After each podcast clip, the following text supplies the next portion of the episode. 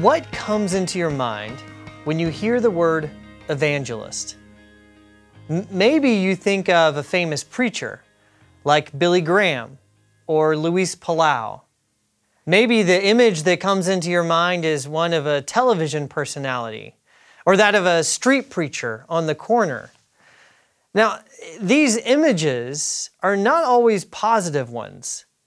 Some people have very negative associations with evangelism, so much so that even Christians sometimes avoid the word itself. Richard Peace, who's a professor of evangelism and a scholar of evangelism and its history at Fuller Seminary, he talks about this in one of his books this negative associations with the idea and the images that we think about when we hear evangelist or evangelism. And here's what he writes The very term evangelism has come to have negative connotations to many people in the United States. Evangelism is often seen as coercive, manipulative, and dishonest.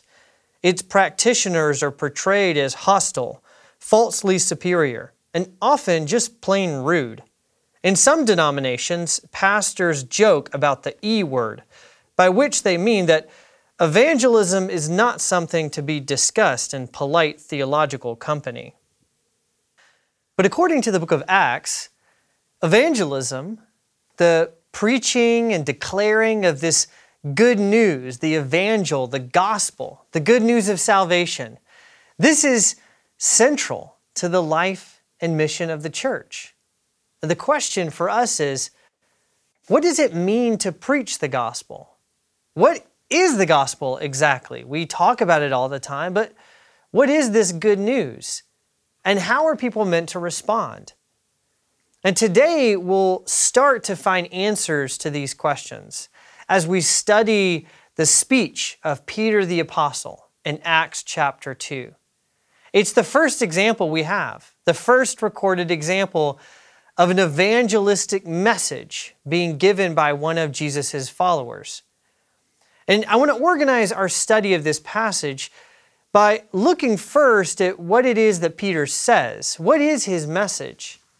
And then paying attention to how do his listeners respond. Now, you'll remember from our previous session where we left off. On the day of Pentecost, you will recall the Holy Spirit comes upon these believers gathered together in Jerusalem. And all of a sudden, they start to fulfill the mission that Jesus had given them to be His witnesses. They start to speak about the mighty acts of God in all kinds of different languages. Now, some people think that all these talkative believers are just drunk, that all this speech in different languages is nothing but the incoherent babbling of intoxicated people. And so, Peter the apostle, he stands up with the 11 as the head representative, and he starts to explain to the crowd gathered what is going on. And here's how he starts off his speech in Acts 2, verse 15. These people are not drunk, as you suppose, since it's only the third hour of the day. Now, interestingly, some of the early church fathers, when they read Peter's response here in Acts 2:15 about not being drunk and it being the third hour of the day, some of them were inclined to think that Peter must have used this phrase third hour of the day with a deep theological symbolic meaning. But really, Peter's reference here is nothing more than Peter's just kind of doing what preachers do. He's starting off his sermon with a joke. He's saying, Hey, come on, guys. It's only 9 a.m. in the morning. We haven't even started drinking yet. He's just trying to lighten things up a little bit. And then Peter goes on to give the first ever gospel evangelistic sermon. And there's three three key features of the Christian gospel that are made clear in what Peter says here. Three things that I want to draw our attention to. The first is that we can see from what Peter says that the gospel, the Christian good news, is a continuation of the Old Testament. Peter, interestingly, interprets both the gift of the Spirit, what has happened on the day of Pentecost, and the death and resurrection of Jesus Christ as being the fulfillment of Old Testament prophecies. He looks at the prophet Joel to find um, scripture that is foretelling this gift of the Spirit. He looks to the Psalms to find predictions of the suffering of the Messiah. Uh, this is this is a really key point. One of the earliest heresies that arose in the Christian church is that of the teacher of a man named Marcion. And Marcion grasped the good news of Jesus and thought that it was something that was a radical departure from the Old Testament. The Old Testament, according to Marcion, portrays a God who is angry and vengeful and judgmental. But the New Testament, we see Jesus who has come with this message of mercy and love and kindness. And Marcion read these two and thought, this is really two totally different gods, two entirely different messages, two radically different religions. Eh, most of us wouldn't go so far as Marcion did, but there's still a tendency among Christians and among people outside the church to, to, to pit the Old Testament and the gospel of Jesus in the New Testament against one another, as if the message of Jesus or, or the message of the church is somehow a radical departure from the teaching of the Old Testament. But Peter is clear. What has taken place in Jesus and on the day of Pentecost is not somehow a departure from what God was doing in the life of Israel. No, it is actually a fulfillment of it. It was spoken and expected by the prophets. That's the first thing we see about the gospel and the way Peter tells it. It's a continuation of the Old Testament. And the second feature that's clear from what Peter has to say is that the gospel, the Christian good news, revolves around the death and resurrection of the man Jesus. Now, it's easy now when you have images of crosses everywhere and it seems so commonplace for us. It's easy for us to forget just how strange it is that we as Christians treat the death of Jesus as good news, something to be proclaimed, something that ought to bring us cheer. This is, after all, the death of an innocent man. Not only that, it's death by crucifixion, the most horrific, most humiliating form of death imaginable in the Roman world. But in his speech, Peter, interestingly, he doesn't really explain exactly how Jesus' death brings salvation. Peter doesn't get into what theologians might call atonement theory, explaining the mechanics of precisely how Jesus' crucifixion contributes to our deliverance. But Peter does make the death of Jesus central. And not just Jesus' death, also the fact that he is raised again. These are inseparable for Peter. They are at the heart of what he stands up on Pentecost to proclaim. There is no cross without the empty tomb for Peter, and there is no empty tomb without the cross, and there is no good news without both. Here's what Peter says as a kind of summary statement in Acts chapter 2, verses 23 and 24. This Jesus, he says, delivered up according to the definite plan and foreknowledge of God. You crucified and killed by the hands of lawless men. God raised him up, loosing the pangs of death, because it was not possible for him to be held by it. So that's the second thing we can learn about evangelism and the gospel from Peter's sermon that it revolves around the death and resurrection of Jesus. The third thing we see is that Peter's gospel is an announcement that Jesus is king.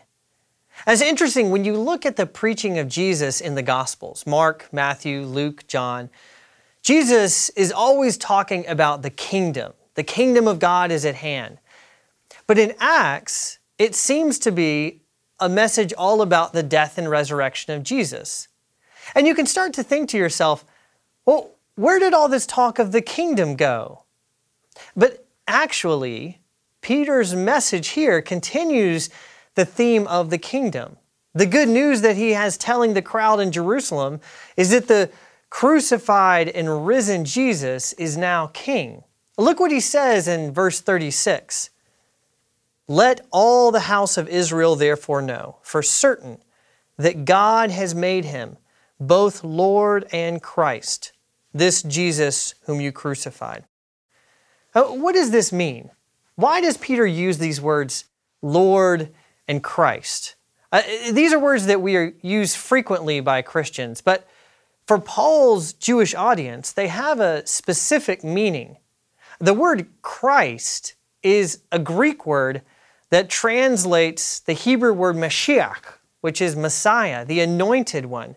Christ, then, in Greek, means God's anointed. Or if you keep in mind the Old Testament, more specifically, it means God's anointed king.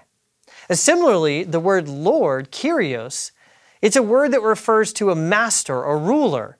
In the ancient Roman world, Caesar was often referred to as Kyrios. Caesar is Lord. He is the one in charge. But interestingly, this same word is also the word that's used to translate the holy name of God in the Old Testament. So every time Israel's God is spoken of, he is spoken of as the Lord. So when Peter stands up and says that Jesus has been made Lord and Christ, what he is saying has deep meaning. Jesus is the anointed king. Not only that, he is Lord. He is the one who is the God of Israel. Therefore, God, the God of Abraham, Isaac, and Jacob, is the one who is now king and reigning through Jesus. That's the good news. Through the death and resurrection of Jesus, God has become king. Really, that's the message of, of all four of the Gospels. N.T. Wright, the bishop N.T. Wright, who is one of the leading scholars of the Gospels and the New Testament, he says that all four of Matthew, Mark, Luke, and John, their central message is about how God is becoming king through the life and death and resurrection of Jesus. And this is good news, he goes on to explain, because it means, as Wright puts it, that new creation has begun and will be completed. Jesus is ruling over the new creation and making it happen through the witness of his church.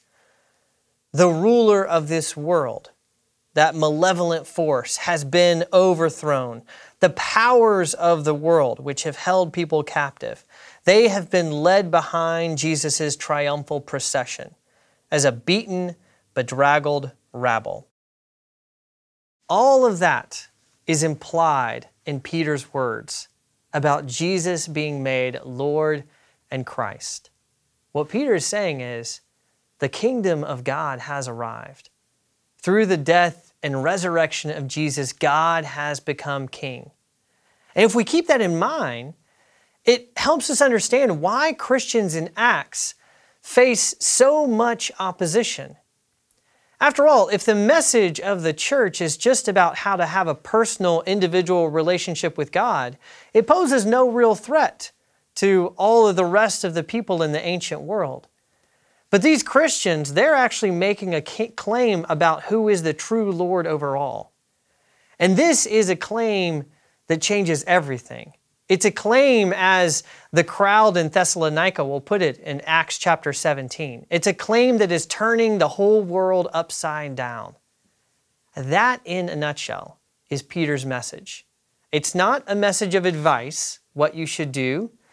It's a message uh, that is an announcement about what God has done and what God is doing. Still, this is a message and an announcement that calls for a response. And how do the people respond to what Peter says? Look with me at verse 37. Now, when they heard this, they were cut to the heart and said to Peter and the rest of the apostles, Brothers, what shall we do? This is a very appropriate question after everything Peter has just said. Jesus has been made in Lord in Christ. So, what shall we do? And here's how Peter responds Repent and be baptized, every one of you, in the name of Jesus Christ, for the forgiveness of your sins, and you will receive the gift of the Holy Spirit. Christians have sometimes misunderstood this word repentance. Jerome, who translated the Bible into Latin for the Western Church, translated the word with a Latin phrase that means do penance.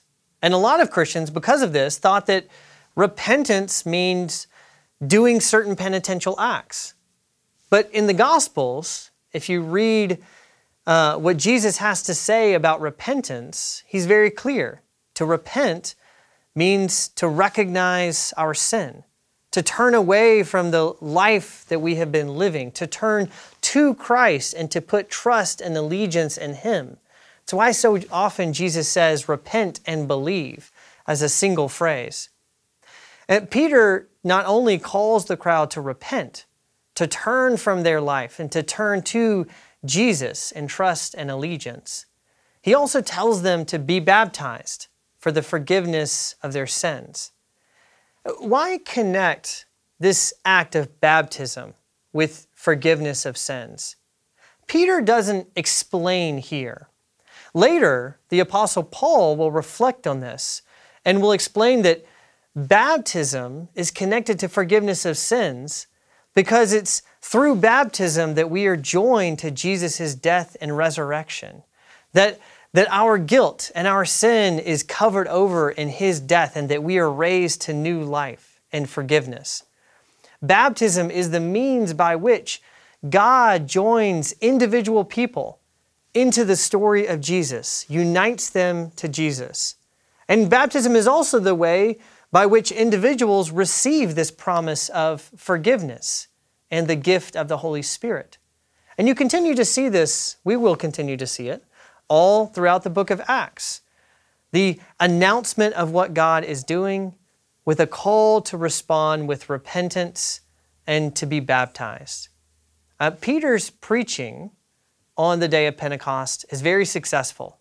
Luke tells us that 3,000 people believed that day and were baptized. And then Luke gives us the first glimpse of the common life of the early church. What were they doing after they trusted and believed and repented and were baptized? Well, he tells us in Acts 2, verse 42, that they devoted themselves to the apostles' teaching and the fellowship, to the breaking of bread and the prayers. That's what those early Christians were doing. They were gathering together, meeting for study and for prayer. They were sharing the Lord's Supper. Uh, Luke also goes on to tell us that they were selling their possessions, sharing with anyone who had material need, worshiping on a daily basis, giving thanks to God for everything. You know, it's interesting, there's an old adage in certain liberal Christian circles that says that Jesus came preaching the kingdom of God and all we got was the church. And it's a bit cynical, but it's an understandable because often the church doesn't really live up to Jesus' teaching. But here, in Acts chapter 2, we see that these two things, the preaching of the kingdom and the church, need not be divided. Just like Jesus, Peter stood up on the day of Pentecost and he preached the good news of the kingdom. And what we got in response was the church. This community of baptized individuals now bound to one another in faith, who are gathering together for worship and for prayer, for study, for fellowship, who are meeting each other's needs with shocking generosity. This is what it looks like to carry out the mission of the church. These Christians are giving us a glimpse of what it looks like to bear witness to the belief that Christ really is King so much so that they live it out in their daily lives. The church is bearing witness both through Peter's speech and by the way that they are living with one another. As I said in the last session, these early Christians, Their story is our story. The gospel has not changed. Jesus is still king, and we are still called to repent and be baptized. And the church is still a community of people gathering together for prayer, for worship, for study, sharing with one another, responding with gratitude and generosity. And I look forward to continuing to discover what that means for you and for me as we study this book together.